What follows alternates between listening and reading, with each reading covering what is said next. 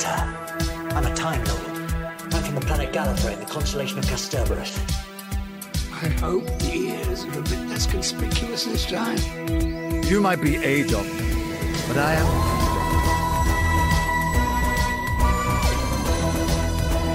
I'm a doctor, but probably not the one you expected. Absolutely fantastic. All of time and space, everything that ever happened or ever will. Where do you want to start? Hello, everybody, and welcome back to that was was a very strange farting sound. I don't know if anybody else had that. Um, smooth start, Saxby. Hello, everybody, and welcome back. Welcome. Oh, this is a terrible start, but I'm going to roll with it. Hello, everybody, and welcome back to Bigger on the Inside, the new Who Doctor Who Watch Along podcast. Um, the very final episode of um, Series Three. Um, Harry, how do you feel about that? Is this really the last one of series three? That's one of Series Three. It's gone quick, hasn't it? Damn, it's been a yeah, it's been a it's been fast. Feels like just yesterday that we were doing Ro- no, it doesn't. No, no, it doesn't. we were really bad when we did Rose. But I was really bad when we did Rose. It's nearly been a year. In August, it will be in a year. In August, it'll have been a year since we did Rose. Yeah. Wow. wow. So we almost got through the like. So we got through three series of Doctor Who, nearly four with our current recording schedule. Wow. Yeah. Um, yeah. That means we only have. Well, that means like we have another year and like a half until we catch up, and then what do we do? Oh yeah. Ooh. Spooky. We'll have to wait and see.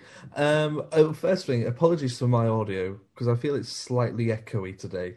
Um, some context is I'm moving out of my flat, so I'm literally in an empty room at the moment. Nothing but a bed and a few pillows I'm using to soundproof. Um, so apologies if it is somewhat echoey. I will try and fix that. It does get better later in the episode when we get to the watch along segment. But before we get to any of that, Harry, I have lots of exciting Doctor Who news, Christopher Eccleston news, River Song news, Doctor Who Series 13 news, and a fun Peter Capaldi story as well. Um, so shall we get started? Yeah, it's the first time we've had a lot of news in a while.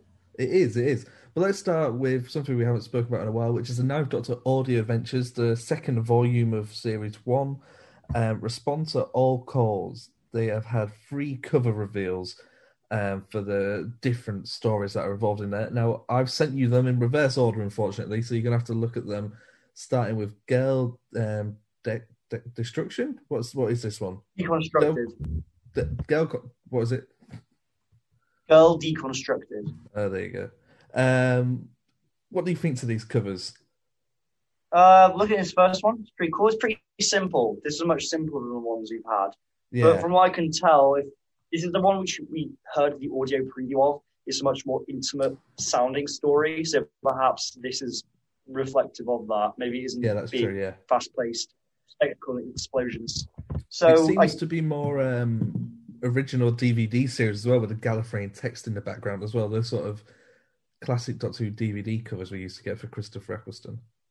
oh yeah, I do like the Gallifreyan symbols. I I like seeing them used in Doctor Who media because it's kind of things that are kind of you know in, you don't get them in any other kind of sci-fi. They are exclusively Doctor Who. Similar to the uh, what do they call the language in Star Wars? You know the one Um, in Star Wars or Star Trek? in Star Wars. How in Star Wars they um nothing's written in English. It's all written in like that um yeah, font. You know one I'm have a talking look. about. I know exactly what you're on about. Uh, Star Wars language, uh, English.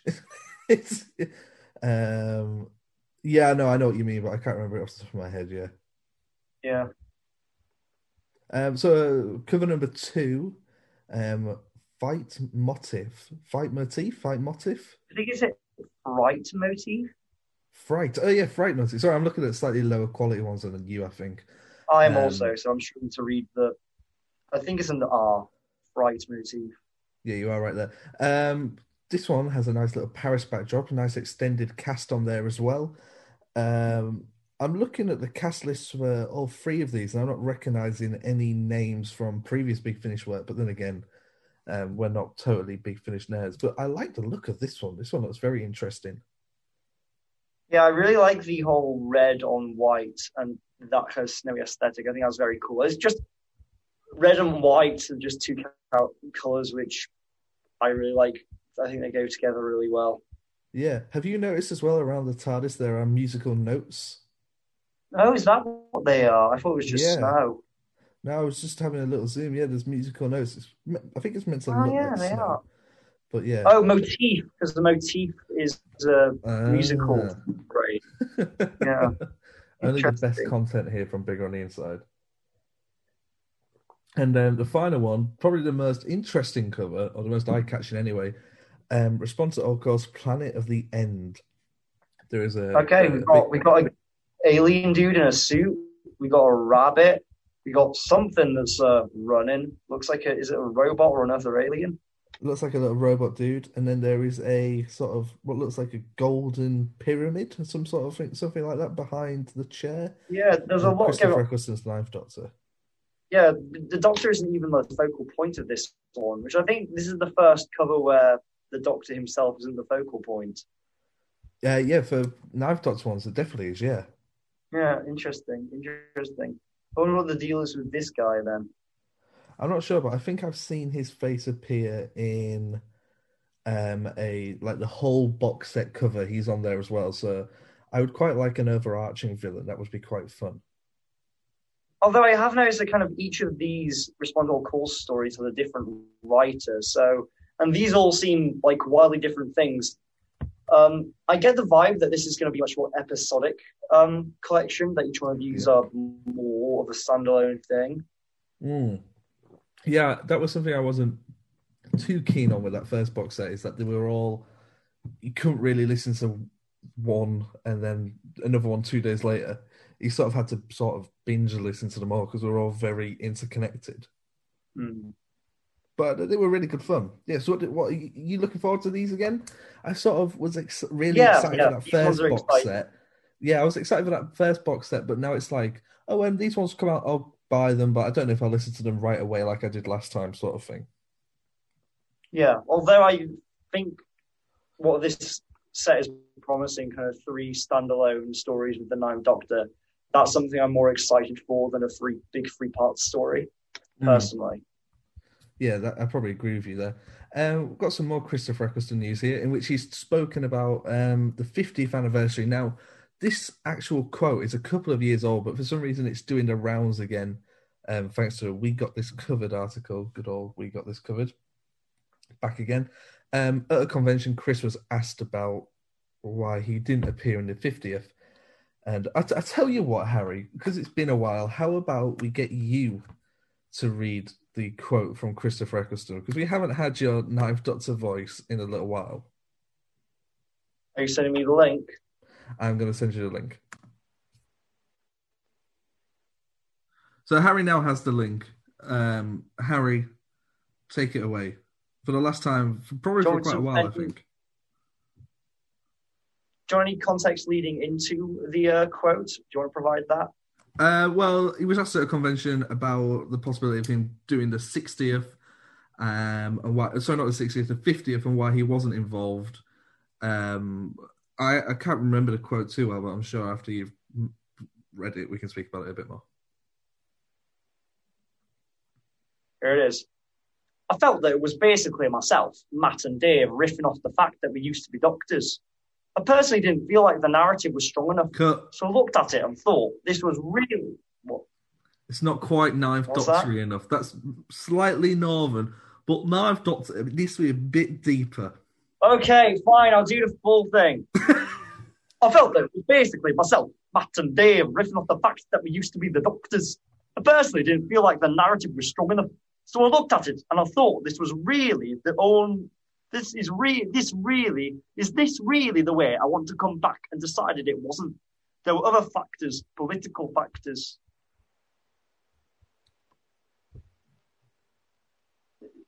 Is that it? Yeah, that's the whole quote. All right. Why is that circulating? Was that not info we were already aware of? Um. Yeah. Well, it came out. of- Some scissors just fell from the sky and almost impaled me. oh goodness. Um. Sorry. Yeah. No, it was. It, it came out a while ago that quote, but um, for some reason it's doing the rounds again online. So I thought it might be worth talking about because what stands out to me in there is he says, "Is this how I want to really come back?" Which implies that if it is a good enough story, then that possibility would be quite open. I saw an interview recently with Moffat as well, in which he said that he felt like Chris was getting quite close to saying yes when it came to the 50th. So makes me think, makes, makes me wish harder that when it comes to the 60th, if we do get an actual one off anniversary special, that uh, we might get some Eccleston. The thing I can't but wonder though is, whilst it's not my favorite episode or by any means, I'd say that Day of the Doctor generally is considered a pretty strong episode of Doctor Who. Um, is, that, is a so lot of that that wasn't to the enough- inclusion of John Hurt, which obviously wouldn't have been there before if Eccleston was involved? if, if anything, I think the story would have been stronger had it been the Ninth Doctor and not the War Doctor. Okay, why is that?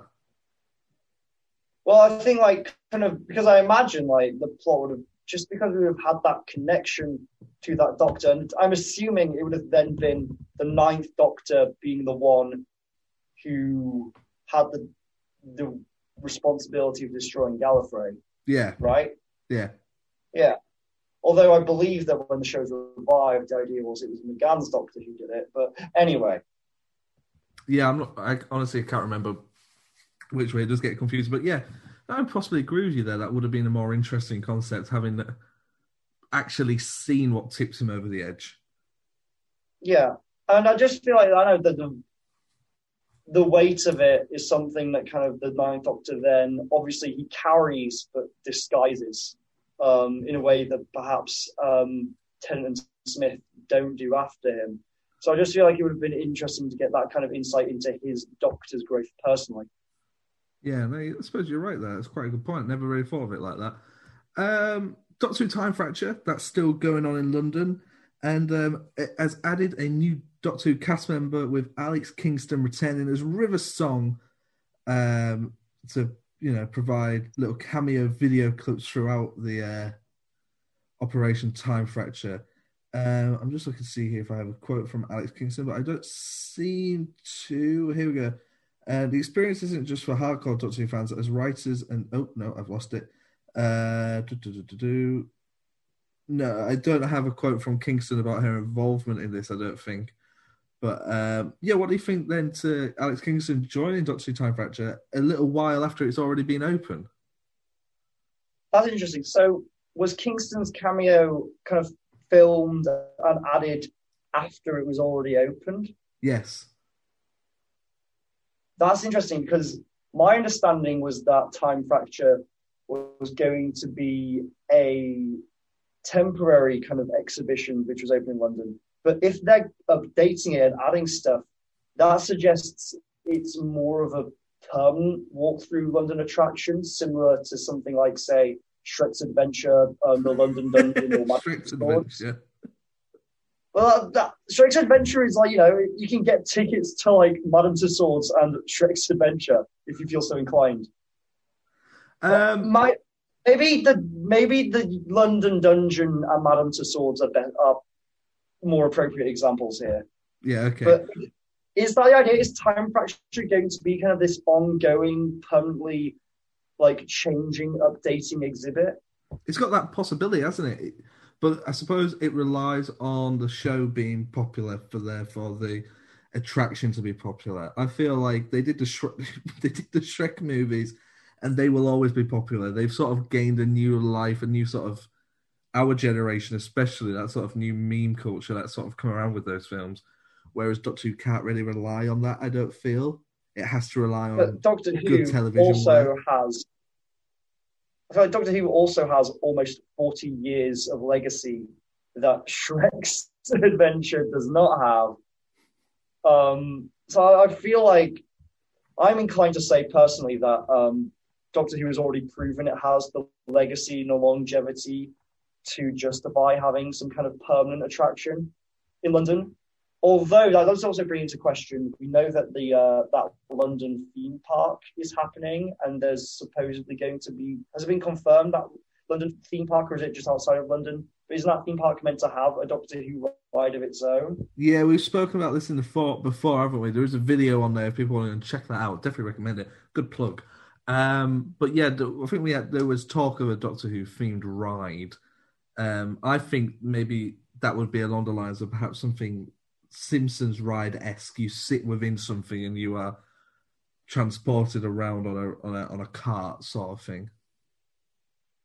Okay, so you reckon that if it's different enough, then there could be enough reason for that ride at a theme theme park and Time Fracture to coexist? Yeah, I mean we've got Avengers Campus and that bit of Universal Studios that's got the superheroes in. Both of those exist. Yeah, I guess. I forget about that. So wait, do you I know it's a complete detour, but I, I do have on the side, I find the whole theme park industry somewhat bizarre and curious. Do they do both Disney and Universal have rights to Marvel characters in their parks now? I thought like only one company at a time could have rights. I honestly don't know because I, I didn't think of Universal owned the distrib. I think it's distribution rights is a lot of it.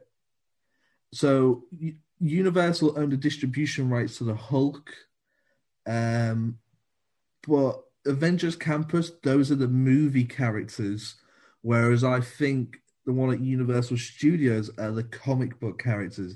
If you go to Avengers Campus, you hear Tom Holland's voice and RDJ impersonator, and it's Chris Evans. It's meant to be Chris Evans is Captain America, and it's the Falcon as Cap. You know, the costumes represent what you see in the movies. Yeah.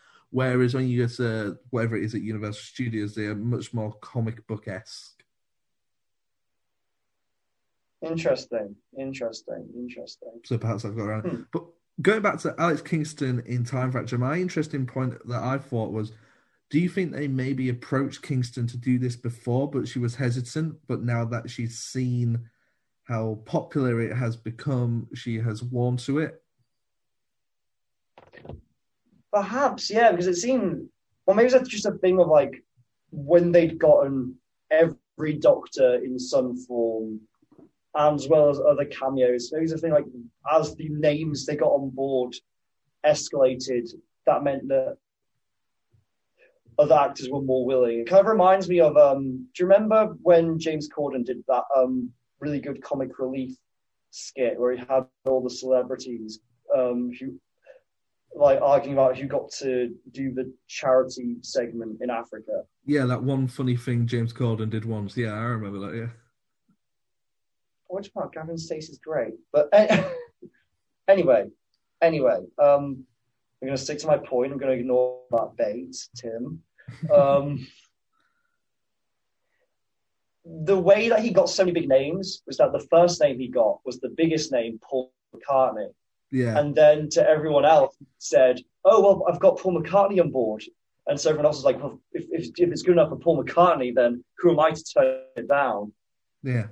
Yeah, that's how it works, isn't it? Yeah. It's like when we get guests on the yeah. podcast. Like I've tried to shy away from too many guests recently, but like when we get celebrity guests, um, when you email agents and stuff, you tend to say we have such and such who wrote this, and you've worked. They've worked before, so they get on. So if it's good enough for such and such, then surely it's good enough for da da da da da. Do you know what I mean?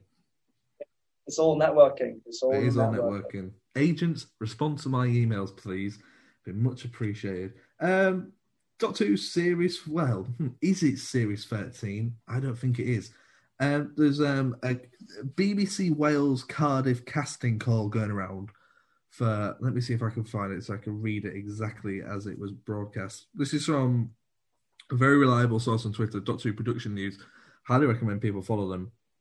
Their tweet says the BBC there's BBC production looking for Chinese and Southeastern Asian men to play pirates in Cardiff on July the 1st, the 5th, and the 6th. Um, and obviously, the suggestion is that this could be involved in the what is could be the 2022 Doctor Who special starring Jodie Whittaker. This is a long shot, I know, but it's fun to speculate.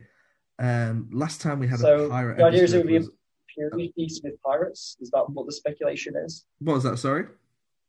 The, the, the speculation is that one of these stories would involve pirates. Perhaps yes. The special. Okay. And last time we got a Doctor Who pirate themed episode was I think it was called Curse of the Black Spot or something like that.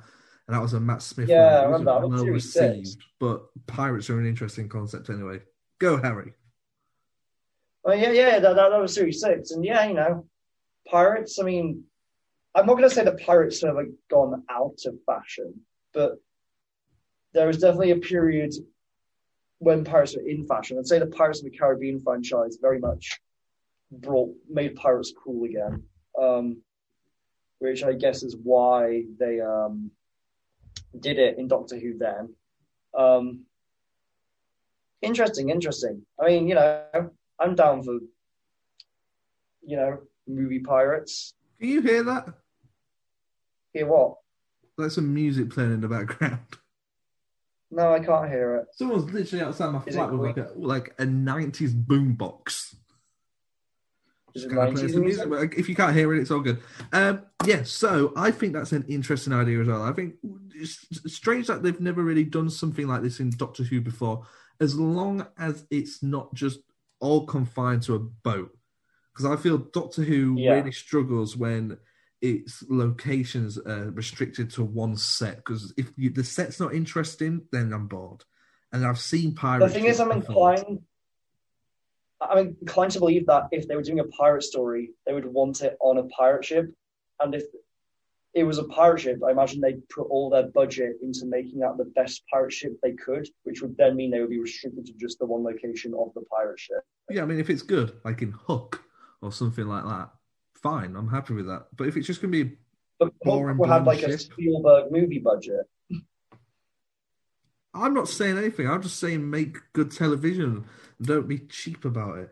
Um, but yeah, that should be fun. Maybe not a good idea to do a, one of Jodie's last specials, just kind of as, as an isolated story. If it sort of feels like that might not be part Well, of one it. of Tennant's last specials was an art. Well, one of Tennant's last specials was an isolated story where it's on a bus in the middle of a desert, Yeah, you're right there, aren't you?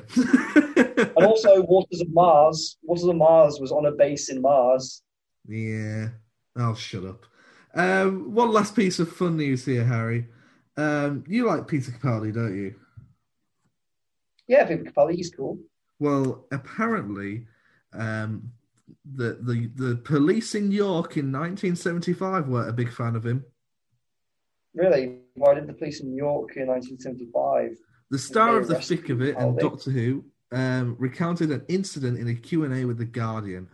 When asked what his closest brush with the law was, he said, in 1970... In, uh, uh, no, I won't do a Scottish accent. In 1975, in York... In I must have been- 1975, Clara. In 1975 in York, I must have been 17. There was a bomb explosion. It was 3 a.m.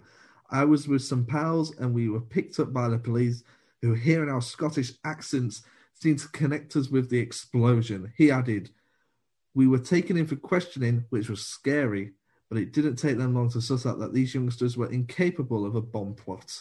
So there you go. There's a time where Peter Capaldi was once a suspect in a bombing situation. Oh, crikey. That's actually a pretty wild story. It's a cool anecdote, isn't it? Yeah, I mean, I mean, I hope everyone was okay at the time. Yeah.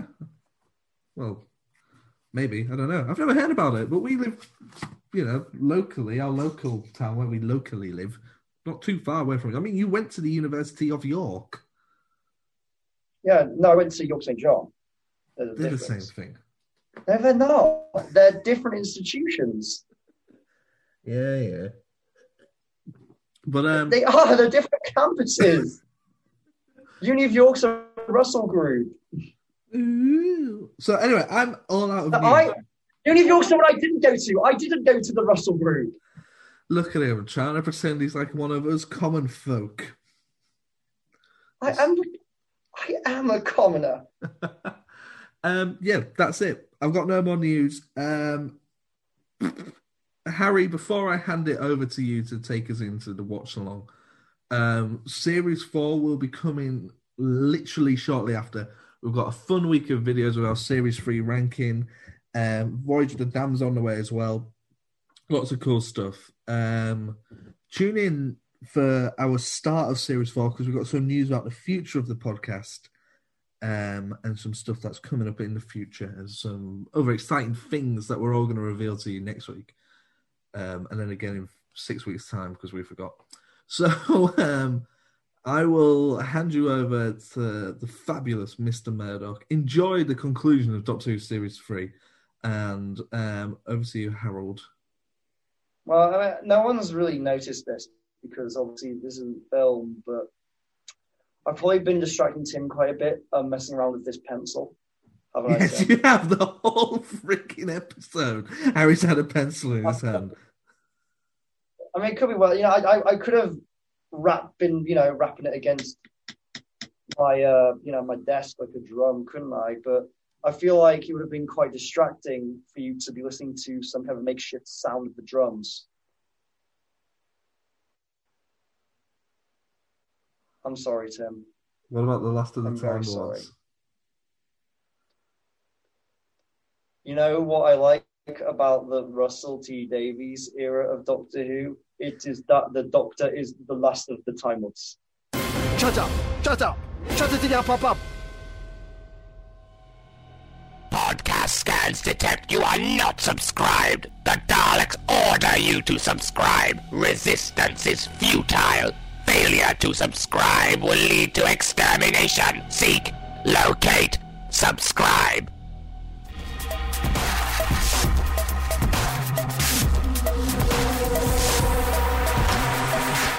What's the point in having you all? Oh, Harry, we've come a long way since Smith and Jones. Martha might have shot someone in the bones, and now the doctor's old, and Jack is back, and the master is played by a man with a ball sack. Hello, everybody. Welcome to the watch segment of Bigger on the Inside. Uh, we're doing the sound of drum. Oh no, no, no, we're not. Uh, well, we are, but I'll save that bit for Harry. Hi, Harry. How you doing? Um, did you rehearse that? Or That was completely improv. It may sound rehearsed. Promise, that was Oh. completely improv. I'd have never, I'd have never known. I like to feel if it was rehearsed, it would have had a, a more dignified ending. Um, what episodes are we doing now, Harry? We're doing the Sound of the Drums and the Last of the Time Lords, both by Russell T Davies. Mm, the series finale is series three so far. Uh, well, so far, this is the end, I guess. I felt series three has flown by like a parrot on ecstasy. Would you agree? Yeah, it very much felt like a series of two halves. Which um, I mean, maybe it's just because it was kind of split like that, kind of like the first half up to Lazarus Experiment, and then the second half, forty-two onwards. Mm. There was kind of that because when they originally aired, there was that gap. But I don't know, it very much felt I could feel those kind of two halves, and they both felt very different. Um, Yeah, yeah. Um, it'll be interesting when we get to the series, is the se- the seasons that are split in two. Hmm. How Yeah, um so- how they feel. Yeah, so like series six, because kind of when we get later on, like Moffat, especially, really very much kind of structures the episodes and the storytelling of the whole series in a way that plays into and acknowledges that gap, doesn't Yeah. he? Yeah, so that'll be good fun. So let's start with the sound of drums. Um, the episode really starts. Um, it doesn't start where you would think. It doesn't pick up straight away from um, Utopia. It may be about half an hour or so later after the events of Utopia. We do get flashbacks to that, but there's a lot of setting up in this start of familiarizing audiences who might not be familiar with the Master, who the Master is. Um, I didn't have a problem with that because obviously it's understandable, but I did feel a lot of it was like, oh well, I'm a Time Lord as well, and he's a Time Lord. That's it. Because there was sort of that thing where it's how do you how how will you know what he looks like? He's like, oh, I just will. I'm a Time Lord, and I felt like maybe that was slightly at the start. I sort of thought, oh, maybe slightly laziness, but then what the rest of the episode does give and what the following episode gives as well is more. um It makes up for that. That's interesting. That's interesting. I didn't really feel that at all. Maybe it's because it was consistently kind of cutting back to what the master himself was doing so much that I didn't really feel any kind of slowdown personally. I felt like even if there was kind of an expository scene, we're always going to cut to whatever crazy thing Mister Saxon's doing. Yeah. Um, yeah, so throughout the series, we've had the vote Saxon references drop now and again, and it's finally revealed that he was running for Prime Minister. Now, my question is why Prime Minister, not President? Um, because he sounds British. But couldn't he be born in America? I mean, he's not real. Okay, all right. Um, I mean, okay. Uh, did you want me to try and justify this with um? Do you want me to try and justify this with in-world logic or like? I mean, the real reason is logic? because it's a British show, and so then for Yeah. him as a president would be somewhat um, pulled away from that. So you, they have him as the uh, as the prime minister of Great Britain. What the heck was that? Um, instead of having him as the president of the United States. I mean, personally, I think like the main reason uh, to do it was so he could reference Little Britain. Britain, Britain, Britain. Britain, Britain, Britain. yeah, he knew great. exactly what he was doing. He knew exactly what he was doing. That was deliberate, wasn't it? Oh yeah, absolutely. You cheeky boy, Russell.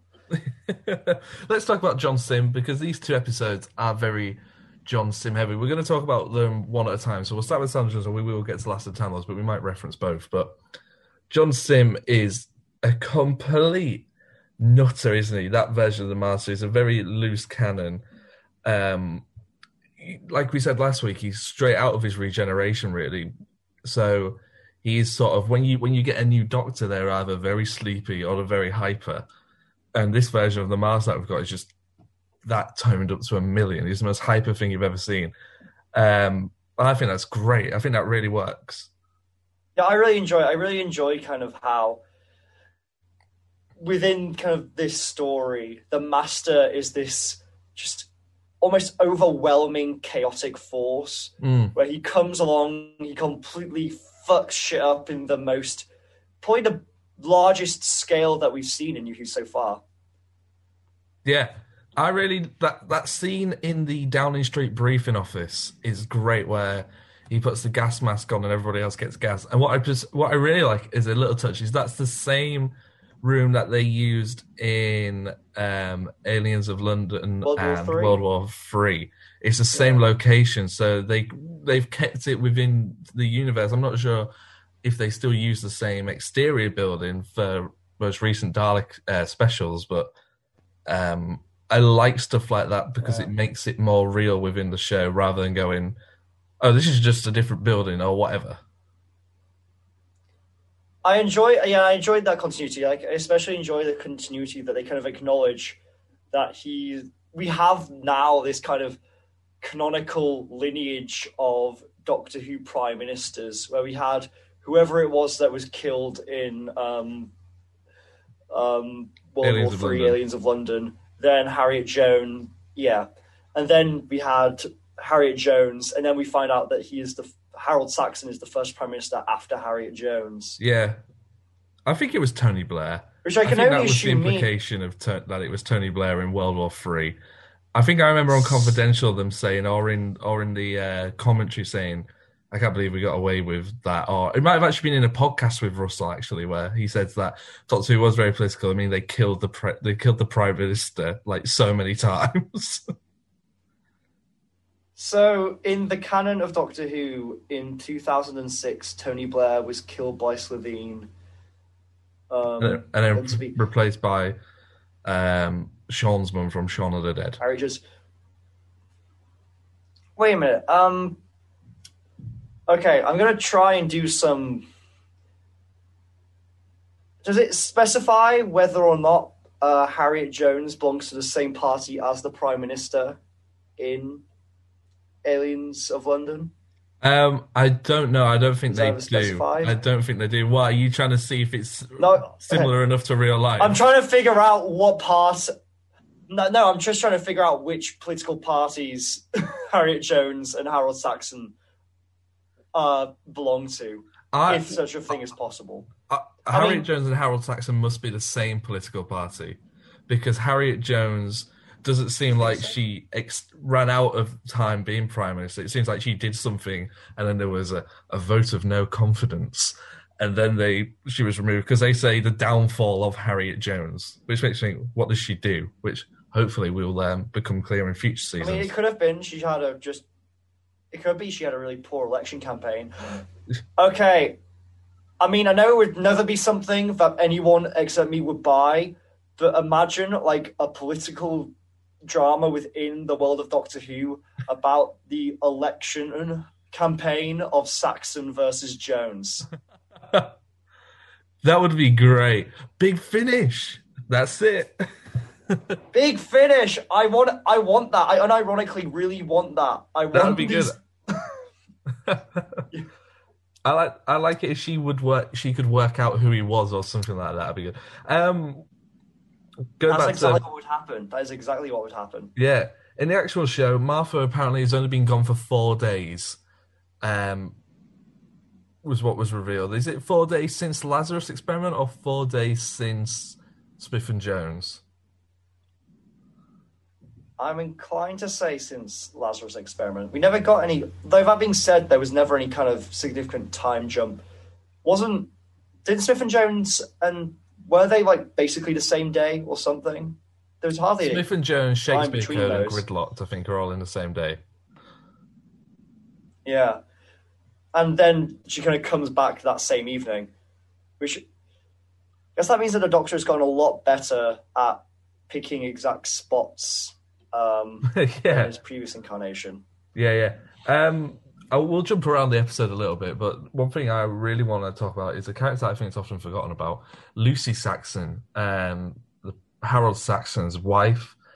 Um, I think she's a really, really good character in these couple of episodes, and played brilliantly as well. And is sort of like you can tell that there is a moral compass inside of her, but that Harold Saxon has bent that somewhat, so she can see straight, but she almost refuses to um, accept what is happening is wrong. If you know what I mean. Yeah, she's an intriguing one because she doesn't really do or say much throughout the episodes until really the very end. She's much more kind of like an observer, a listener, and you, you, there's a lot. There are, but there are still a lot of times where they kind of make a pointed thing of having a shot of her and her reacting or not reacting to what's going on. Mm. 'Cause kind of that- left you to read into that. Yeah, there's that really good sequence where the reporter comes in to do a piece on Lucy, but actually confronts her and says, Your husband isn't who he says he is. And she already knows that. That would be interesting. I'd quite like to know how those two met. That's never really explained how Lucy and the Master met. That'd be interesting. But um, Finish, big finish. there's a really good there's a really good shot where she's talking and she says like for better for worse I've said I'm going to respect him and all that. And then the camera just moves slightly and he stood there. And I think I know a lot of people have taken issue with John Simm's master in these episodes of being too goofy too silly. But despite that in my opinion working very well because he's a young version of this incarnation of the master so he's going to be somewhat childish and he is like a teenager who's got ultimate power who's running the world what would you do um he, he's also very menacing at times Yeah, I, I absolutely love his goofiness because he is doing kind of these devastating, world changing acts. And the fact that kind of he treats it with such kind of a blase attitude and undercuts it in that way kind of. I, I, really like it. I like the, that counterbalance and how it kind of just puts you completely off.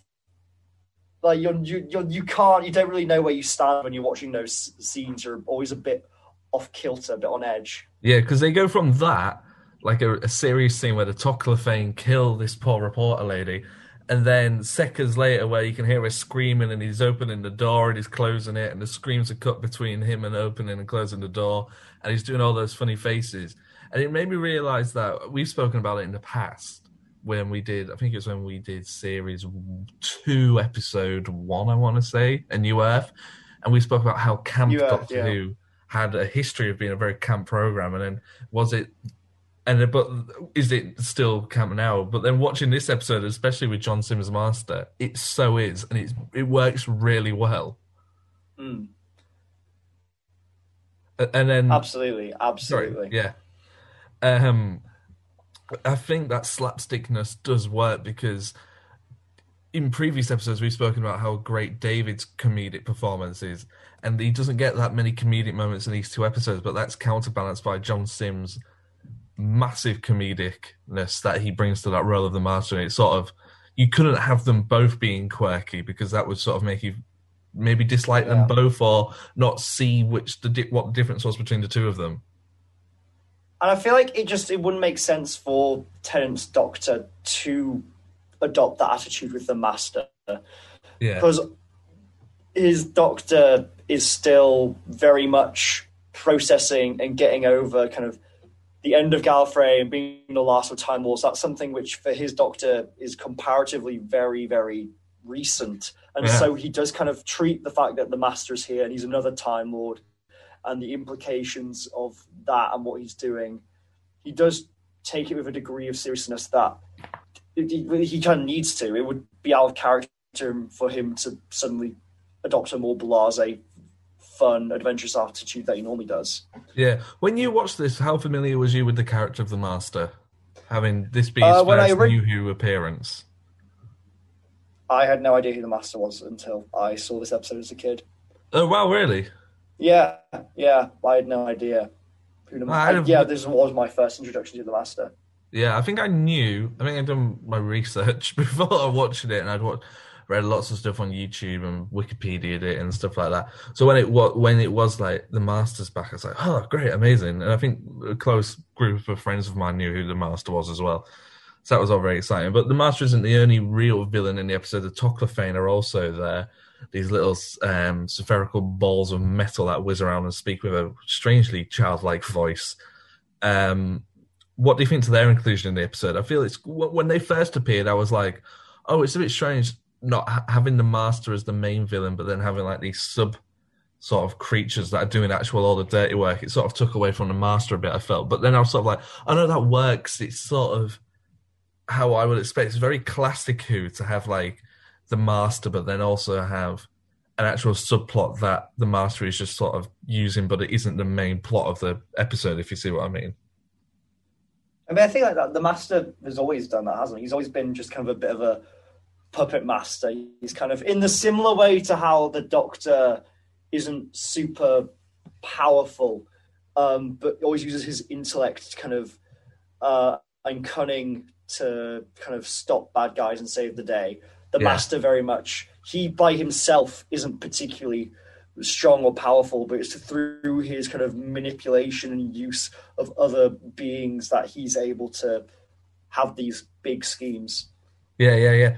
Um, there's a standout sequence in this episode, I feel, and that is when Martha returns back to her flat with Jack and the Doctor, and they um, look on the back of the TV screen and they see that it's bombed, and they go on this big car um, sort of getaway scene, and there's all these cool explosions going on, and it's a very sort of fun, um, manic few five minutes in the episode. I don't know if you noticed it. Did you see uh, um, what was written on the back of Martha's television?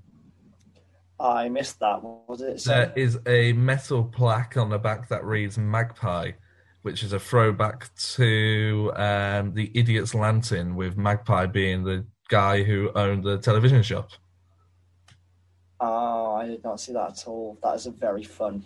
That's a Yeah. very fun little addition. Yeah, there's a se- there's a line in that where the Doctor tells Martha not to fern her family, and Martha says, "I'll do what I like," and we've spoken about it in the last couple of episodes how Martha at the start of this series was deeply in love with the Doctor, but is now somewhat becoming somewhat frustrated by him, and sort of she still respects him and worships him, but she's coming to the end of her rag with him, which we sort of discover more in the next episode towards the end.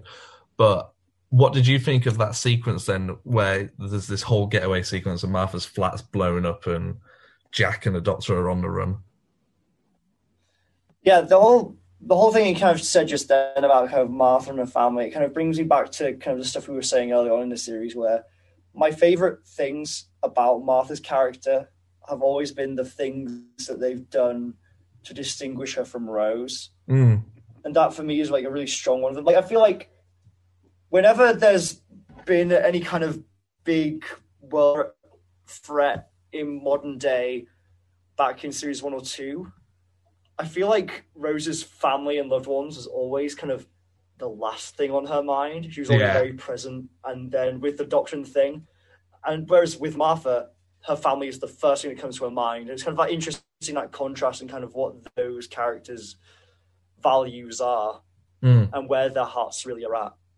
I would have. I, I know series one and two, we had great admiration for the characters of Jackie and Mickey. We really liked those characters, and we liked how they were sort of. You wanted to be Rose, and you wanted to see the episode through Rose, but you actually saw the episode through Jackie, someone who was left on Earth, hearing about these adventures every now and again. And I wish that we could have had more of a backstory or more of Martha's family, because I would have liked to explore them more but then you run the risk of treading the ground that you did in series two and one with Rose um, in Yeah, regards absolutely. to Mickey and Jackie. Mm, totally, one hundred percent. Um, what did you think of the sequence where the Doctor and the Master speak on the phone? There's a really good moment where um, the Doctor picks up the phone from Martha and it cuts to John Simm, and the look on his face of just like, "Oh, brilliant! I've got him." Yeah, I love the way that kind of they shot that as well. Like clearly, like those are two different locations they were shooting at, but it was still um, shot. The the master was look It was on the uh, uh, right side of the frame, looking to the left, and the doctor was on the left side of the frame, looking to the right. Yeah, So it was shot in a way that when it cut between them, it was like they were talking to each other. I thought that was. I mean, Yeah. I'm sure that's like basic filmmaking 101, but it was just cool. what I really like about that sequence, as well as a little behind the scene thing, is that despite them being filmed on separate days, David and John are actually on either end of that phone. So when David's on the phone, he's actually speaking to John, and when John's on the phone, he's actually speaking to David. That's cool. That's something they didn't have to do at all, but Yeah. they did because it does feed into the performance. Because I was Yeah. kind of thinking, like, considering these guys don't have anyone, I didn't think I was assuming they didn't, assuming they didn't have anyone on the other side of the phone, Mm. and so it was just them kind of having to act those lines. So it's, it's great that they went the extra mile to get that those performances. Yeah. Um, I liked little details in this that I'd forgotten about, which is like when the when they are on that phone, the master mentions how he came back and how he was resurrected. He was chosen to be resurrected by the Time Lords. They could have picked anybody, and they picked the master to bring back. I think it's little things like that that just sort of feed into the to the hi- fictional history of these two characters in the show, and I think it works really well because it sort of it, it opens the door more to classic Who, but also it doesn't uh, rely on everybody knowing everything. Yeah, like for me, as someone who hasn't, who's barely scratched the surface of Classic Who, kind of listening to that conversation, I honestly don't know what within that kind of world building was stuff that was already established in the old series and what was stuff that was Russell filling in the gaps. Yeah, And I feel like I'm guessing there was probably a mixture of both. And I think that's just kind of an a credit to kind of like it's just effective world building and it all Yeah. feels very right to the world of the show that they've established. Because very often Yeah. you get certain you get certain properties where like you get added world building and you do kind of raise your eyebrows and like that doesn't feel like it quite fits with what we know and understand within the context of this. yeah, But that absolutely 100% felt authentic to the world we've been immersed in. one thing that has firmly immersed, immersed itself within uh, the RTD RTD era of Doctor Who and made um, a reappearance in The Sound of Drums. One of my favourite characters, which is Chips. Um, Martha goes out and buys the Doctor and Jack a bag of chips, and it seems that whenever we need a, a nice little serious moment in Doctor Who, our Jackie, Mickey, Rose, Martha, the Doctor, or Jack, usually munching away on a big bag of chips. Um, did you did you see that and go, oh, the chips are back again? It's just it's nice, isn't it? It's just a nice little kind of. I feel like chips are such a quintessentially just lovely British thing, aren't they? Yeah, You know, Yeah. there's nothing quite like be having just a nice warm bag of chips yeah, to comfort you.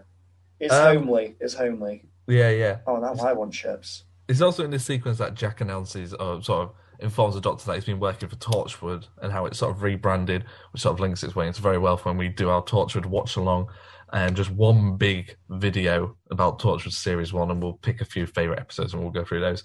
But um, there's a there's a throwaway line in that sequence which uh, where the Master is explaining to Martha, uh, sorry, the Doctor is explaining to Martha who the Master is, and Martha asks, "Oh, I thought you might have been evil brothers," um, which is a nice little homage to uh, the TV movie in which I can't remember if they explicitly, I can't remember if they said that they were brothers or half brothers, or if um, I believe that was going to be a series arc that was going to be picked up later on if the if it went in series. Can you remember from when we did our movie review if it was actually mentioned within the movie?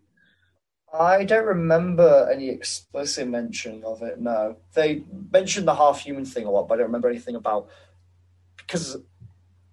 No, I don't remember. Yeah, I don't think so. Yeah, I was also I also liked it when Jack is asked to hand over his TARDIS key and he just takes it off a chain of other keys, like his house key, his bike lock, his back door, and he's just like rattling through them. He just takes off this one key to a spaceship, even though he has such admiration for the Doctor and loves that loves that adventure. The key to his spaceship is just on his on the rest of his car keys. It is funny, kind of like the normality that kind of companions get to with the TARDIS, and it's just like it is. Ba- it is basically a glorified car slash house, isn't it? It's a it's Yeah. a camper van. It's a interdimensional camper van. That's what the TARDIS is. Um, Only with yeah. less beds.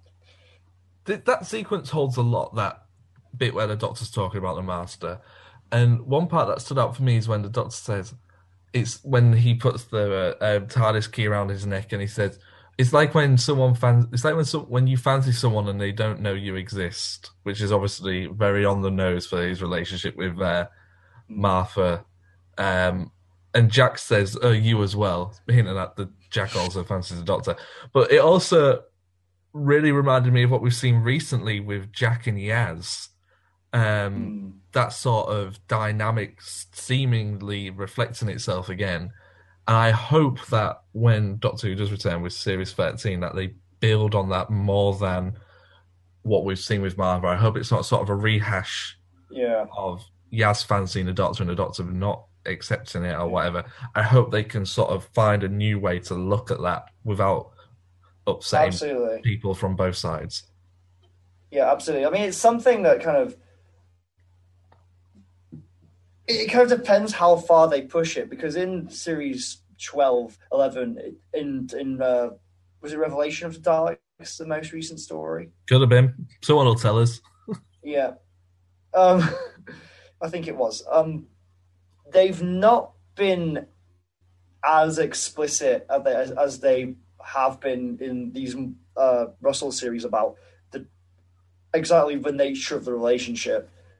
It's not been explicitly said that Yaz fancies the Doctor because we we know she feels a very strong attachment to her, but they've not explicitly said, you know, this is a crush or something more. And I kind of I hope that in series thirteen that's something which is clarified. Yeah, Yeah. yeah. Um, did you I mean, notice? I, I- think we got our first swear of New Who. Did you pick up pick up on that as well? Haven't people been saying like bloody hell the whole time? I'm talking What- like what the hell? swearing. Bloody hell's not a swear word, really, is it? The president of the United States calls um, the master an ass. He says, um, Is that- that? I'm. So you're saying that hell and that ass is more of a swear word than hell? Well, ass is an American version of ass, really, isn't it? And I would say I would therefore yeah, argue. but arse. Do you think I've- and hell are pretty much equal footing when it comes to swear words? I would say. rather say bloody hell in front of my grandma than say ass. But I know, I feel like ass and hell are like, you know, pretty much. I feel like to me, those are like, you know, PG 12A swear words. You know, Yeah. like they're, they're, they're, they're one below like crap. Crap, I'd say, is like a swear word, swear word. Yeah. All right. Well, I can't wait till uh, till Rory drops the C bomb in Series Six. That was an amazing episode. he just loses it with the Doctor, just drops it. It's amazing. Um, in that same sequence, the, um, the Doctor, Jack, and Martha are stood there with their the perception filters on from the TARDIS key. And uh, there's a scene where the Master turns and he knows the Doctor's there, but he can't see him, but you can sense him. And there's a moment where this Harold Saxon act disappears, and you can sense there is an underlining worry currency sort of throughout these two episodes where even though he's the master he's loose cannon and it looks like he's going to win for a lot of this um, there's still a bit of ah shit this i'm dealing with the doctor and this doesn't normally end well Yeah, it's interesting. It's interesting because yeah, for the vast majority of these two stories, the master, all the power is in his hands. He always has the upper hand. And yet, despite that, you do that get, get that sense from him where he's like, I feel like he's gonna fuck things up. Yeah, he's gonna do something. I don't know what. And he's got that just bit of an edge to him, which plays into kind of everything with like him hearing the drums and all of that yeah he is just a little unhinged. He's never completely complacent and at ease.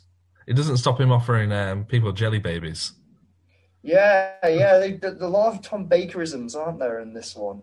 There are there are um, Why do you think they've chosen to kind of do little Tom Baker references with the Master specifically? I don't know. I feel like the Jelly Babies thing that was probably written in to the scripts, but then I also imagine the Britain, Britain, Britain. That might have just been improv on the day, perhaps, or maybe that was maybe just a complete coincidence. But I also like to think that it was deliberate. If we ever get Russell, I, I do not. I have no doubt that was a very purposeful reference to Little Britain. Um, the master he has his laser screwdriver. Maybe a slight obvious. You know, if you're looking at the opposites of these two characters, the opposite of Sonic to be a laser screwdriver, it's to be a bit on the nose, but it's fun and it has a different noise, and they establish that it is a deadly weapon compared to the Doctor's, which just you know will open a door for you and do this and do that. This one will just disintegrate someone. Whereas if I imagine the Doctor pointed his Sonic at someone, it wouldn't blast them into an oblivion. Yeah. Did they ever make like a plastic toy of the laser screwdriver? Yeah, yeah, yeah. I never got one though. No, no. But I guess, you know, kids want to be the doctor, don't they? Yeah, the laser screwdriver. Let me have a look. The laser screwdriver toy. What comes up? I heard there's just a load of reviews. I don't think anybody's selling them anymore. Should I have a quick look on shopping?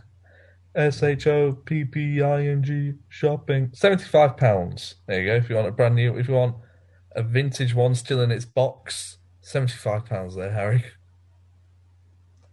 Uh, I think I'm good.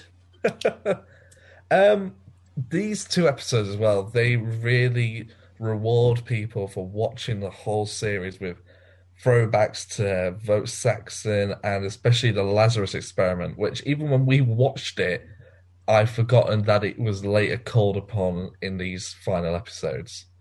hmm Yeah. What do you feel then to the sort of connective sort of it's sort of the first time really like Yeah. you've got it a little bit in series one and two but this is the sort of the first series where the whole thing There's the first one where kind of like, yeah. There's certainly the first one kind of like seeds were planted that then kind of pay off in a significant, meaningful storytelling way. yeah Like kind of the Bad Wolf stuff and the Torchwood stuff was, uh, it's not that that wasn't meaningful, but it's kind of like those were just kind of, that was just simple foreshadowing. Yeah. Whereas here is literal kind of things happened earlier that have now, that now have significance and are having an actual impact Yeah. in this story. Yeah. That's cool. That's always cool. It's a, it, it's neat to have that kind of long form storytelling. Yeah. yeah before we move on to last of the time lords um what do you think to old david tennant with his old man makeup in his wheelchair It's a, there's been a lot of old man makeup in this series, hasn't there? there has there was old man A lot of people mark. Gatiss, two old david tennants three old david tennants because we had an old david tennant in uh family of blood in a little what Yeah. could have been um yeah there is a lot of old man makeup I, I wonder why i wonder why we get two old man Tennants we get the human nature one and we get this version but they both look different maybe it would have been cool if we got to see them looking the same Well, I guess the reason is that it's meant to have. He's bit.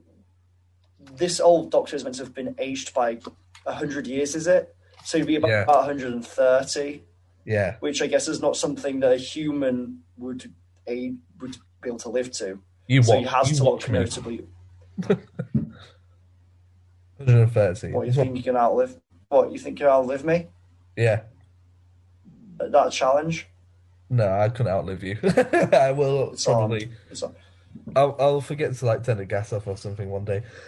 Um, Harry, talking of death, let's move on to something I know makes you no end want to think about the subsequent, the endless um, result of life, which is death. Let's do the quiz. You, you, not me. I hate being patient. Patience is for wimps. I suck at the quizzes, but it doesn't make me contemplate my immortality. Three questions for the sound of drums. Are you ready? Yes. What I is think. Martha's dad's name?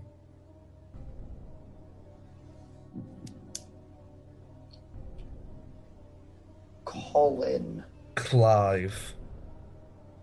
I got the C. What is the name of the reporter who interviews Lucy Saxon?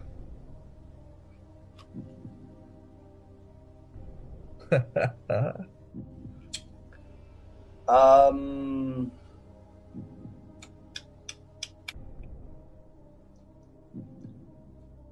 Uh, Vivian Rook uh, is the answer.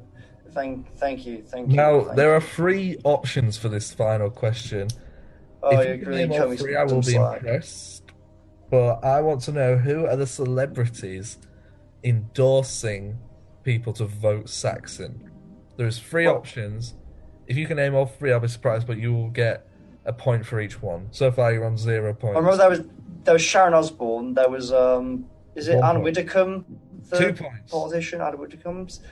Who's the third one? Who's the third one? I feel like it was like a, some kind of like sort of.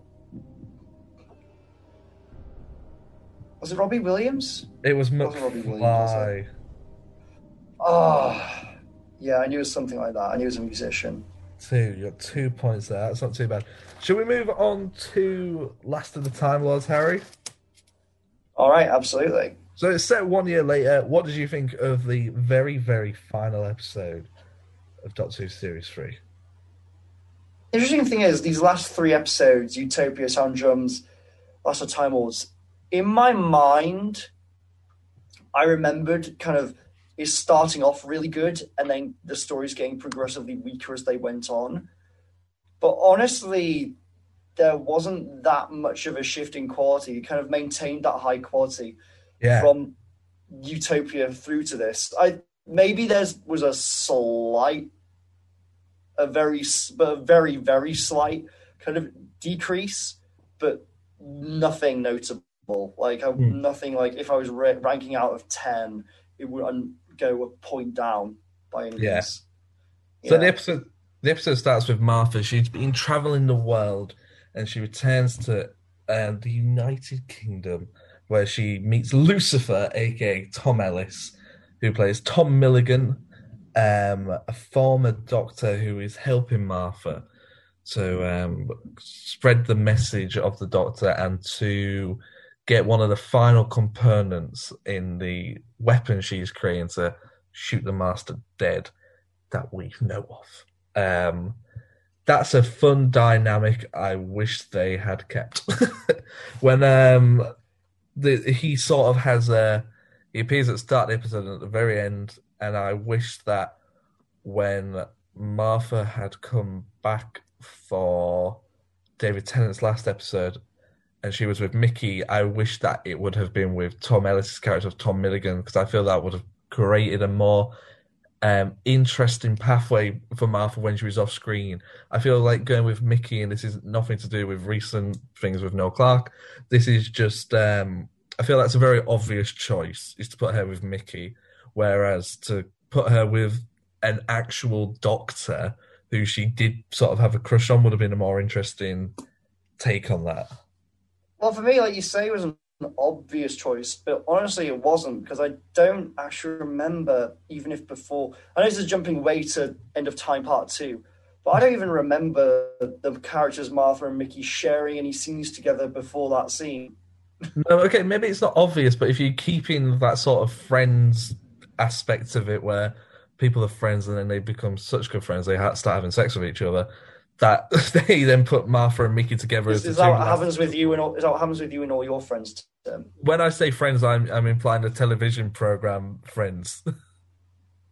Oh, the, I've, what you're talking about? Just, you, know, you know, you know how people are with their friends having sex with each other all the time. What are you talking about in like a, a general sense of friends? I was like, I, I'm not having sex with any of my friends, Tim. What are you talking about? Oh, oh, did you think it was like a sly dig at one of my friends who's been screwing another one of my friends? I, don't- I thought you were like, I don't know. I th- for a moment, I thought you'd adopted this weird worldview that like people who c- can't stay friends without having sex. yep, I've, you were doing a whole when Harry met Sally thing. Like, I, d- Um, I think this ep- that this episode does pick up on an interesting track with Tom Ellis and that sort of um, what's her name, Professor Docherty, sort of going on that adventure that we have wasn't explored in the last episode, but we're very quickly caught back up to date with everything that's going on. sorry, can you say that again? Uh, yeah, sorry. Um, I was saying that it's interesting that that aspect of what Martha's been doing for the last year wasn't something that was ever touched upon in the last episode, but this week, in this week's episode, um, where you're very quickly caught up to speed with what she's been doing, why she's going to meet um, Tom Milligan and Professor Docherty, these two characters we've never heard of and we'll never see ever again, but why she's there. I think we're caught up very quickly. Yeah, absolutely. Yeah, it fills in very much, very quickly on kind of all the crazy shit that Martha's been up to, all Mm. this death-defying adventures, going to countries where no one's ever survived and such. Um, it, it's weird. It's it's, a, it's it's the one thing in this episode that I find hard to adjust to upon like the entry of it. Yeah. Kind of there's there's a year's worth of absurd stuff we have to catch up on, and I just I wish there'd been a way to show some of it, but I guess that's kind of we're getting to a, that would be going to a point where showing Martha on a globe-trotting adventure would be pushing the budget that the BBC has for the show. Yeah, yeah, yeah. Um, Professor Docherty, she's very clearly an evil character or someone who has ulterior motives from the second we meet her. I sort of met and I was like, oh, I think I couldn't remember if she did sort of blag Martha up to the master, but when she's sort of first introduced, I'm like, uh, something isn't quite right with her. I feel like it was maybe a slight Yeah. obvious choice. There could have been more fun ways for the master to find out that Martha was on Earth, but I suppose that even though this has an extended episode length, I think this episode is about 50, 55 minutes, they still have a lot to get into this crescendo episode. Yeah, yeah, they really fit a line. I mean, this is like the largest scale finale we've had so far, isn't it? Because if Yeah, you yeah. count Utopia, it's, it's a three part story with an extended final part. Sorry, yeah, Yeah, no, you are right. I was, just trying, I was just trying to think. Series one finale, you have there's a fairly big finale, but it's only two episodes. And even when and even when you consider the cast, this is a big cast. Maybe not the biggest ensemble cast, but there's a lot of stars. There's David Tennant, John Simm, John Barrowman, Freema at the time, who was relatively unknown, but what she's going to become is massive. And there's there is a lot of names. Tom Ellis as well, who becomes massive. This series in general has had a lot of people in it who have gone gone on to become massive. Andrew Garfield, Yeah, and uh, Carey Mulligan. Carey Mulligan as well. Yeah, Oscar nominated Carey Mulligan. Um, Do you on, think like was this was this did this series three was this like I can't remember if I'm wrong is this the series where kind of like ratings in the UK peaked for the show?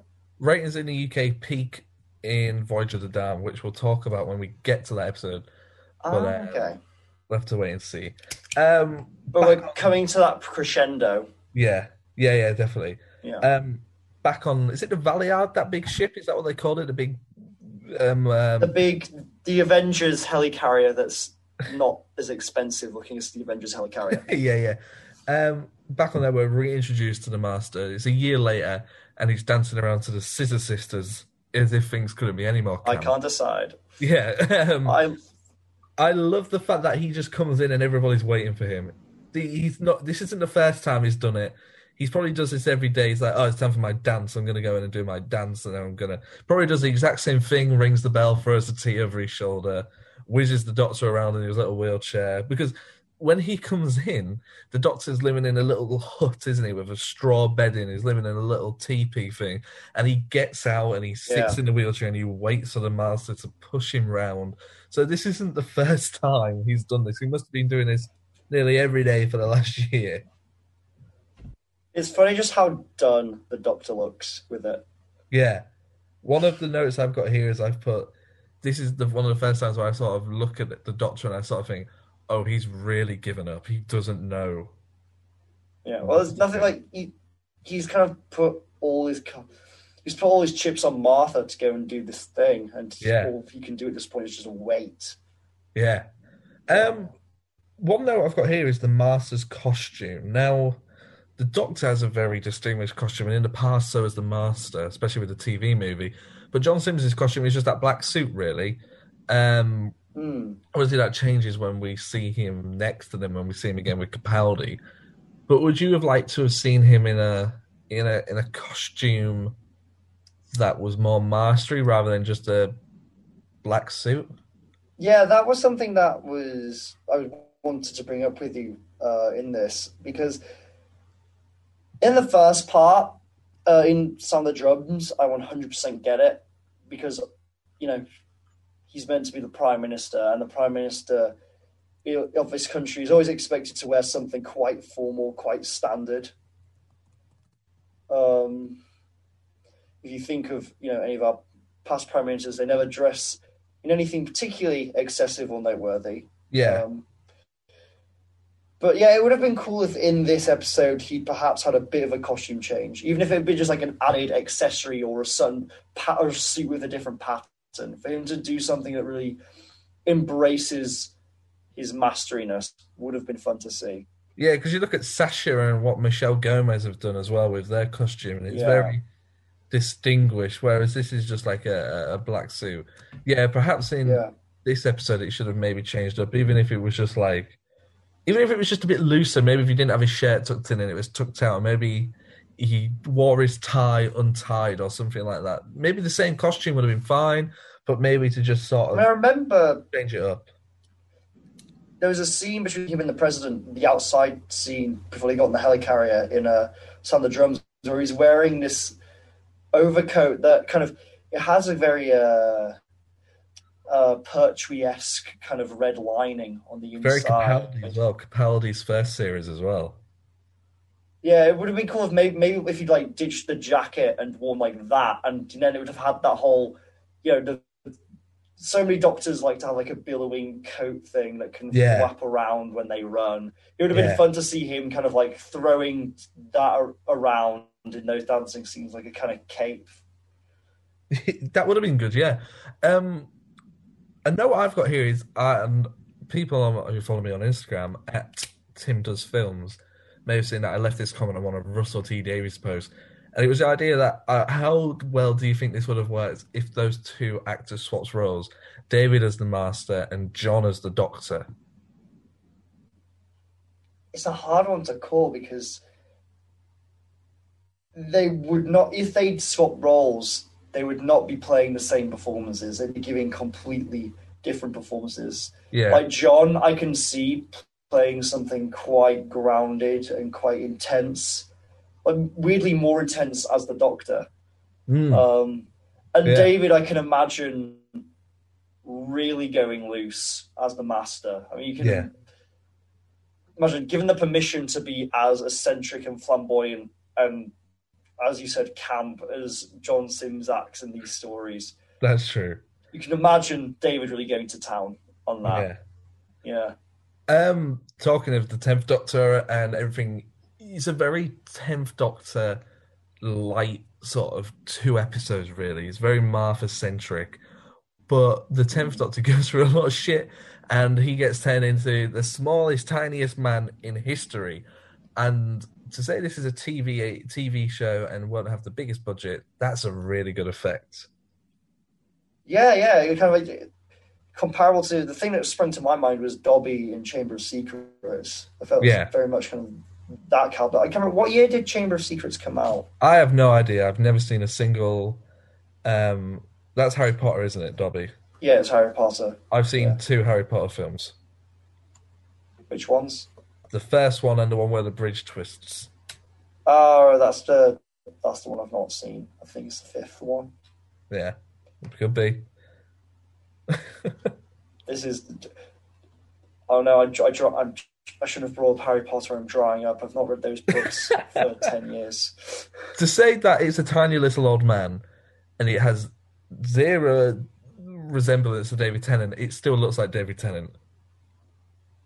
Well, I, I'm sure they must have like modeled the eyes at least off him. and there's something in the facial You don't structure. look at it and it's go- definitely You don't look at it and go, "Hey, that's David Tennant," but you, but w- w- once you know the transformation, you go, "Oh, it's kind of creepy." Yeah, I feel like that general kind of skull shape and like eyes and everything. I, those must have been. They used to must have used David as the reference for those. Yeah. What did you Weirdly, I actually go on? It's fine. And this is something very rare, but in a weird way, I found it easier to buy into the effect of the CG Super Ultra David Tennant than the 100 year old David Tennant with the makeup. Yeah. I think the reason for that is that to age up David, they had to add stuff to his face. And so like he his kind of face mass is kind of larger than it would be, which isn't really what happens to a face. Whereas for the really older one, it becomes much smaller and more kind of shriveled and tighter compared to how David is usually. And I guess just because of that and that scaling, I found that weirdly more convincing. And also, I guess I can suspend. Whereas hundred years older, I can kind of find it easier to grasp what someone who's 130 might look like. I have no idea what someone would look like at the age of like 900. Yeah, so exactly, it's much yeah. easier to suspend my disbelief for that. Yeah. Could you suspend your disbelief when the doctor started flying? Um, I I've got to be honest. I don't one hundred percent understand how that works. Like Martha got everyone to think of the Doctor because of the whole Archangel satellite network Yeah. that somehow revived the Doctor. C- can you explain to me the exactly like the sci-fi explanation for that? I didn't quite catch the sci-fi jargon that explained how I it works. generally don't think there is a. uh, I tried to understand it because the doctor says that for the last year he's been tuning in to the Archangel network. I don't know how he's done that, but he's done it. And because everybody has an Archangel network phone, that when they all think the same thing, does that then transport through the Archangel network and into the Doctor and brings him back to life because people are wishing and hoping for him to come back? So that kind of brings him back. But it, I, I, when I watched it just half an hour ago, I didn't understand it, and I've tried to understand it, but it doesn't in any way I feel take away from the episode, or it doesn't ruin the episode. And I know some people don't particularly like these episodes because they're not a big fan of the portrayal that John Simm's gives of the Master, and they don't like this ending.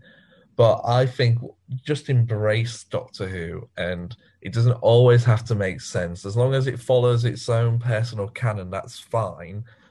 Um, you don't want to make people watch them, not reward them, or do a uh, you know when this or sort of a jump the shark thing. But I think it's fine. It's not really something that I've ever really thought about. It's just Doctor Who, isn't it? And it, it's one of those things where maybe Russell did ride it into a corner too much, but if you don't do that, then it's not that interesting because you can predict what's going to happen. Yeah, I mean, I feel like for a series finale, especially, you kind of. Me personally, when it comes to these series finales, I'm much less interested in some kind of clever, plotty, twisty, turny thing. Yeah. I'm very happy to accept something that's kind of big, almost borderline blockbustery, which is what Russell's series finales have been. You know, Yeah. series one was this big standoff against a, a Dalek Armada.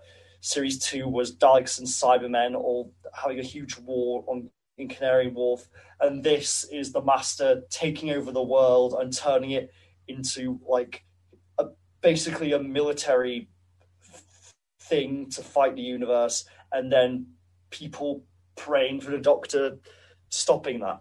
I feel Yeah. like you can kind of afford to in these series finales do something that's a bit more big, a bit more emotive, a bit less kind of intricately plotty.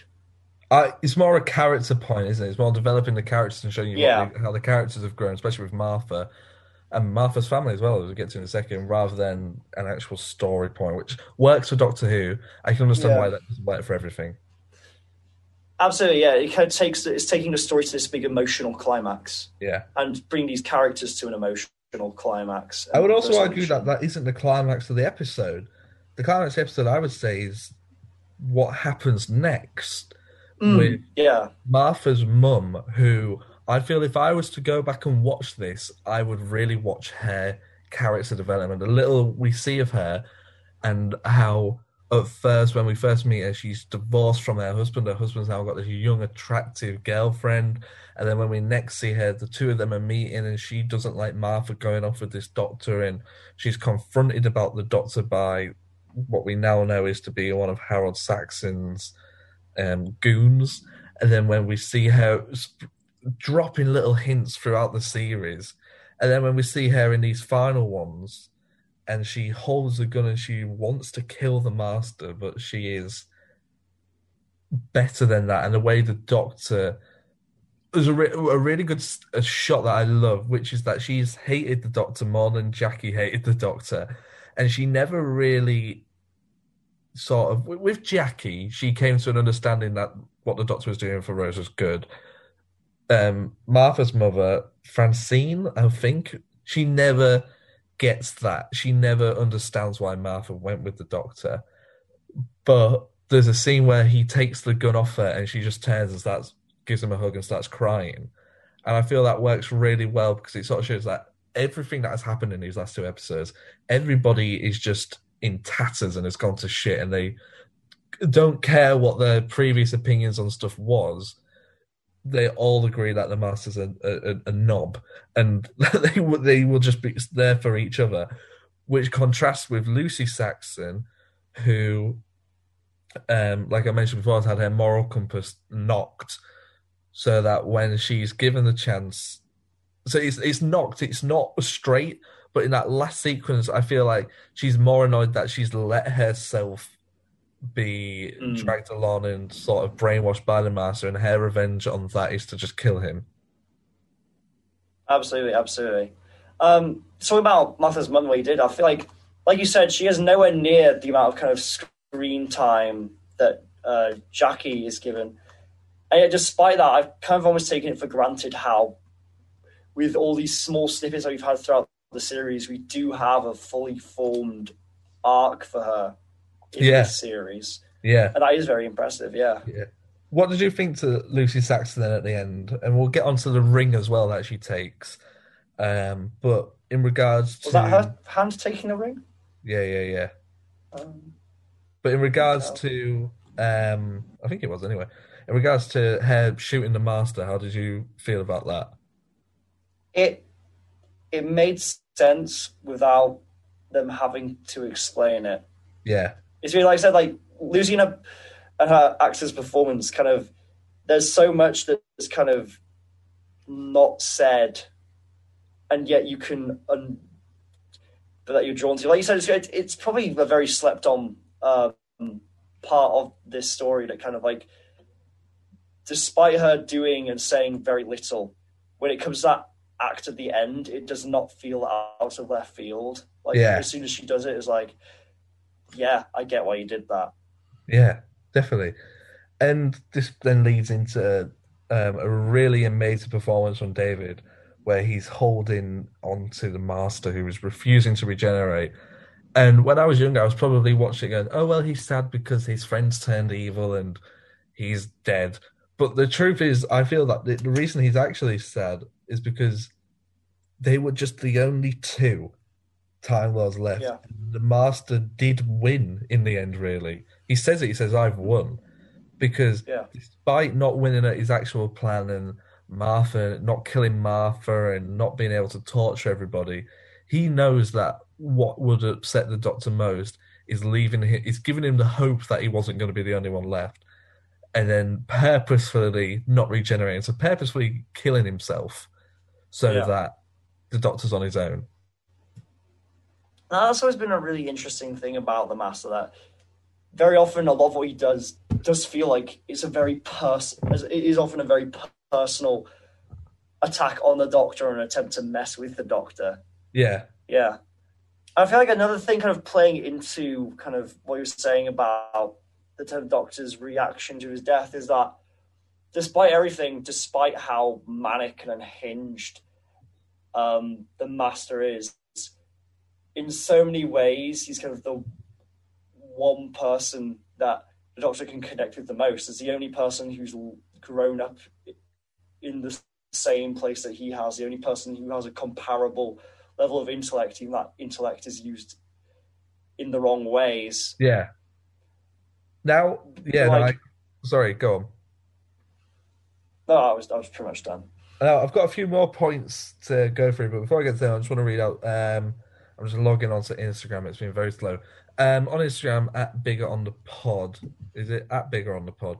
Um, Yeah. We'll be doing this all for Series 4 as well, so get over there. But I do ask you your thoughts on episodes. I'll just read the one out today from Saffers24, who said about these two episodes My favourite series ending and possibly my favourite story arc of all time in Doctor Who.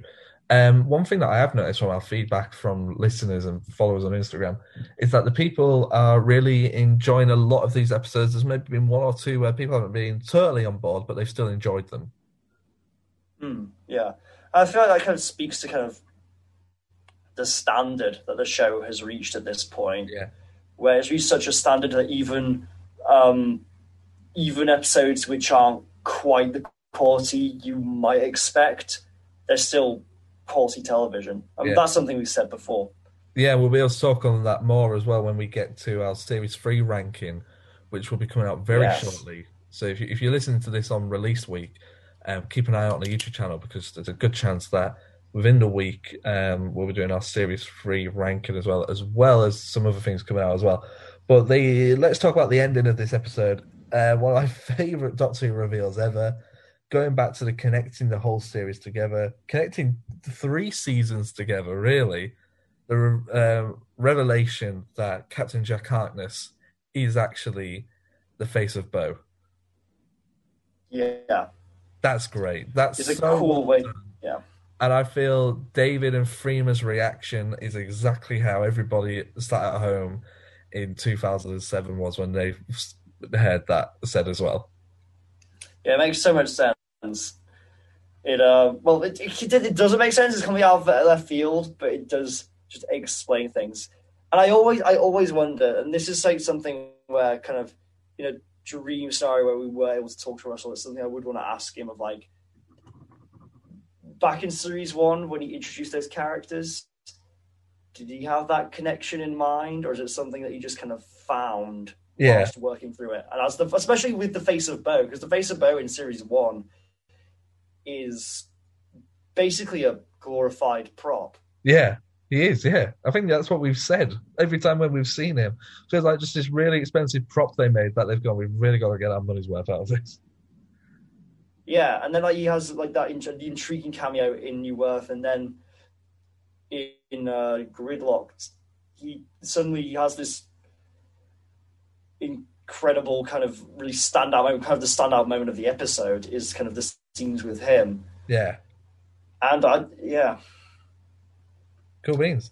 Um, let's talk about the ending of the episode where the Doctor and Martha say their goodbye. I found that to be more emotional than when the Doctor says goodbye to Rose, because I felt that you you really watched series one, like I just said, through Jackie.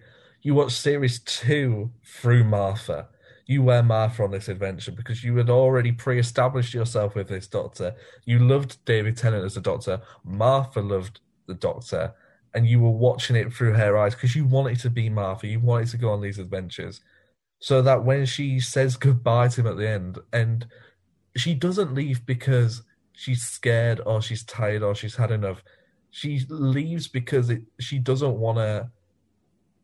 It's better for her mental health to leave because she can't carry on knowing that the doctor knows full well that she fancies him because she when she talks when she comes back in and she says that thing about her friends at student accommodation and how one of them fancied another one and all this and the doctor just looks at his feet because he knows that she's talking about him and he knows that he Yeah. hasn't tripped martha that well he's given her all the same experiences that he gave rose but when it comes to more than just friendship and that intimate relationship, he didn't, and on purpose as well. I feel he didn't give it to Martha. I don't feel he was as oblivious as he actually played up to be.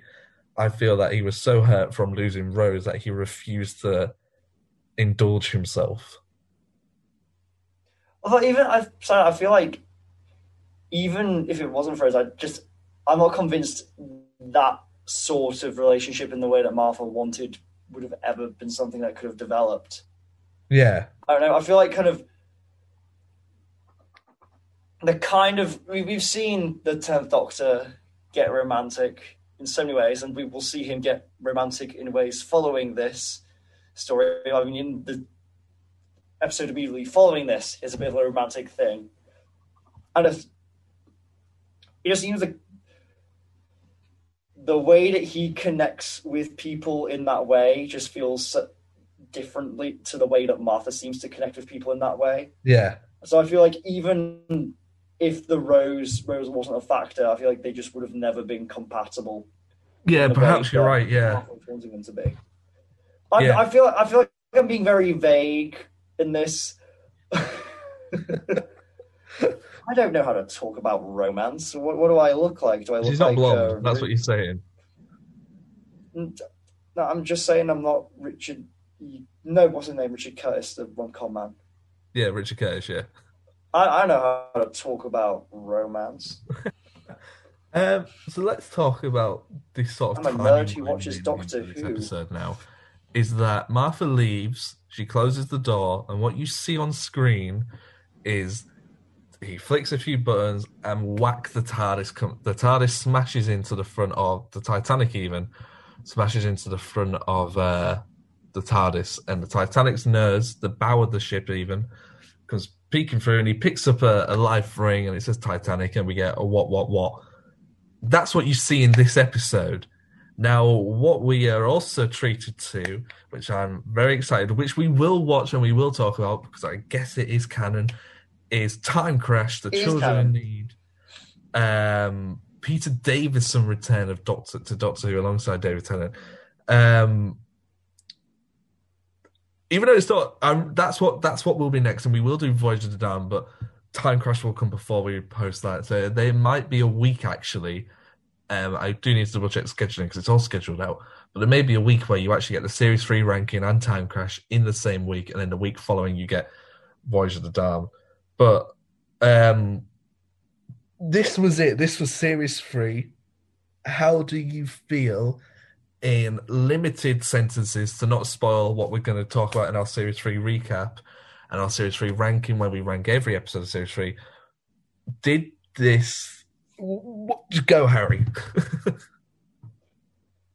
Oof. Um. Yeah. in one sentence. There's. That was my sentence. Yeah, okay. there was no. It's oof. Um. Yeah. All right, okay, okay. I think if I had to summarize it in a sentence, I would say Doctor Who Series 3 was brilliant, but it wasn't what I was expecting from what I remembered. I would say okay. I'll say this. Um,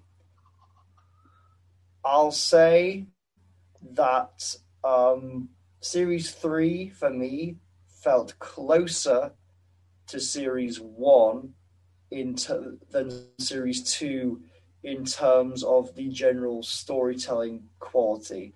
Yeah. That series two was very consistent in the quality of its stories. Uh, with some note, with a couple of notable highs and a couple of more notable notes. I feel like series three is a series of, generally speaking, higher highs and lower lows, much in the sense that series one was. Yeah, no, I agree with you there. Um, oh, one thing I want to say if we before we go on to series four and everything that's coming up is ready for the quiz part two. You, you, not me. I hate being patient. Patience is for wimps.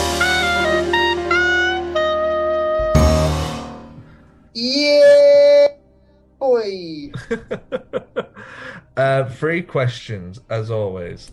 Um, there's a moment in the episode where um, the, the all the doctor and everybody try and take down the master, and the doctor holds up the laser screwdriver. Uh, there is an announcement that goes around the ship. It is um, a condition followed by a code name. Condition something. What is it? Critical. Red. Uh, Who does Doctor? I think it was Montgomery, wasn't it? What was her name? Doctor Summit. What was that old woman's name? Who turned out is to be doctor or, a or a professor? Professor Docherty. That was it, Doctor Montgomery. Professor Docherty. What TV show does she claim hasn't been the same since Des took over? Countdown. Yes, correct. Extra point. Who's Des? Is is that a count? Is that not a countdown host? Yeah, what's his full name? I don't watch Countdown, Tim. Des O'Connor. Uh, I only wa- uh, I only watched an eight out of ten cats does Countdown. What is Martha's friend, who she mentions at the end of the episodes? She comes and says, It's a bit like my friend blank at university. Want to say Trish, but I don't feel like it is Trish. Trish is her sister's name. The name you were looking for was Vicky. Ah, bloody hell. Well, at least there was a Trish somewhere. There was a. So there you go. There's your one point there, Harry. Congratulations. Um, that's been Doctor Who Series 3. A couple more episodes to go before we go into Series 4, um, which I'm very much looking forward to. But, Harry, as is always tradition now when we finish an episode, what do you want to recommend? Before I go, I just want to tell you you were fantastic. I'm going to be a bit, bit of an unconventional one. I'm going to play into our series. You okay, Tim? I'm trying to think of something to recommend. Ooh, ooh. The old this is switcheroo. rare where I haven't got anything. Yeah, Carry but I on. have something.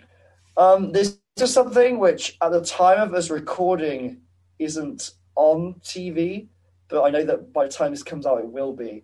Um, this week coming up is going to be a new series of uh, Bake Off the Professionals. Now, I'm weird. I don't really watch normal Bake Off, but I love um, Junior Bake Off, and I really love Professional Bake Off. Yeah. It's like a completely different studio, completely different hosts, completely different judges, but it's so good. Like professional bakers make the most insane things. I don't even know if it can be classed as baking. It feels more like chemistry what they do. I I adore the show, Yeah. and it's it's even more intense than regular Bake Off. And without even watching the new series, I know it's going to be a fantastic and a staple of my weekly televisual viewing. Cool beans, cool So- beans, Harry. Watch it. Um, I tend to only watch the Celebrity Bake Off. Really, I find that to be good. I find the rest of it a bit too serious and a bit too not really for me. But the Celebrity one, I, I like a lot. Um, If you watch something else I Bake Off, that's enjoyed a lot. fun. Yeah, something else I enjoyed a lot was the Mitchells versus the Machines, which is now available on Netflix. From the humans Oh, yeah, that brought you. Spider-Man into the Spider-Verse and the Lego Movie. Um, I just needed something to watch one day while I was editing photos, and I bunked it on Netflix in the background, and uh, very quickly realized I wasn't doing my work, and I was actually just watching this really good family animated film. It's very funny. The animation's great. The cast, apart from Olivia Colman, isn't particularly household names, so you're not distracted by voice performances or anything like that. Um, it's really great. Definitely go and check it out. Have you watched it? I no, I haven't. I've heard things. I really liked Spider Verse. Is it Yeah. a similar vibe to that, or is it something? Okay. Well, a little bit. It, the, I don't know. The humor, maybe a little bit, but um, that's about it, really. Okay. Yeah. Very So. I, I, go on. cool. Well, like watching the trailers, like I can see the appeal. I'm not sure if it's quite my kind of thing, um, but maybe, maybe. I doubt Yeah. Netflix in Birmingham, but I could find, I could get someone's password. Yeah, yeah, exactly.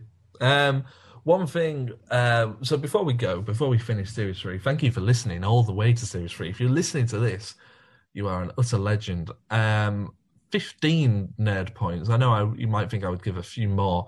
But I'm only going to give fifteen because I expect you to listen because this is top quality content. But um, Wait, were we meant to be doing quality content this whole time? I didn't get the memo. um, so yeah, coming up on the channel we have series four, but before series four we have our um, series three ranking where we rank every single episode. We will be doing Time Crash and we will be doing Voyage of the. Is it Damned? Voyage of the Damned? Yeah, that's right. Yeah, uh, we'll be doing that. And there is a, I want to say an interview coming up. It might already be out, so don't get your hopes up. It's with an amazing graphic designer from Big Finish, so that was really good fun. And um, there may be a few other little treats and snippets of stuff when things get announced. Um, do you want to say anything, Harry, for people who have listened to us all the way through series three? Um, to the one person who's made it this far, I I don't know how you did it, but I know I wouldn't have done. um, yeah, series four we're coming. We'll have some um, exciting stuff. Catherine Tate obviously returning to Doctor Who, and lots of other exciting things. And I'm hoping, fingers crossed, we can sort out some really fun, exciting interviews. It's that time of year again where I start contacting everybody's agents and harassing everybody who's ever worked on Doctor Who to try and get them to come join us. But I'm sure we'll be able to wrangle a few people to come and speak to you guys. Yeah, Um, we've got 400 subscribers now. 400 Yeah. Plus. That's only on YouTube. We've got the subscribers on Spotify, Google Play, uh, Google Podcasts, Acast, Apple Podcasts, pirate radio stations. The, the, the works. A pirate radio station's really broadcasting big on the inside. It's all they do. I've heard we're very popular. Thank you very much for listening, guys. I will say goodbye. And Harry, do you want to say anything at all? Um, no, no, I don't feel like saying anything this week. All right. See you later. Bye. everybody. Make sure you subscribe to the official Bigger on the Inside podcast.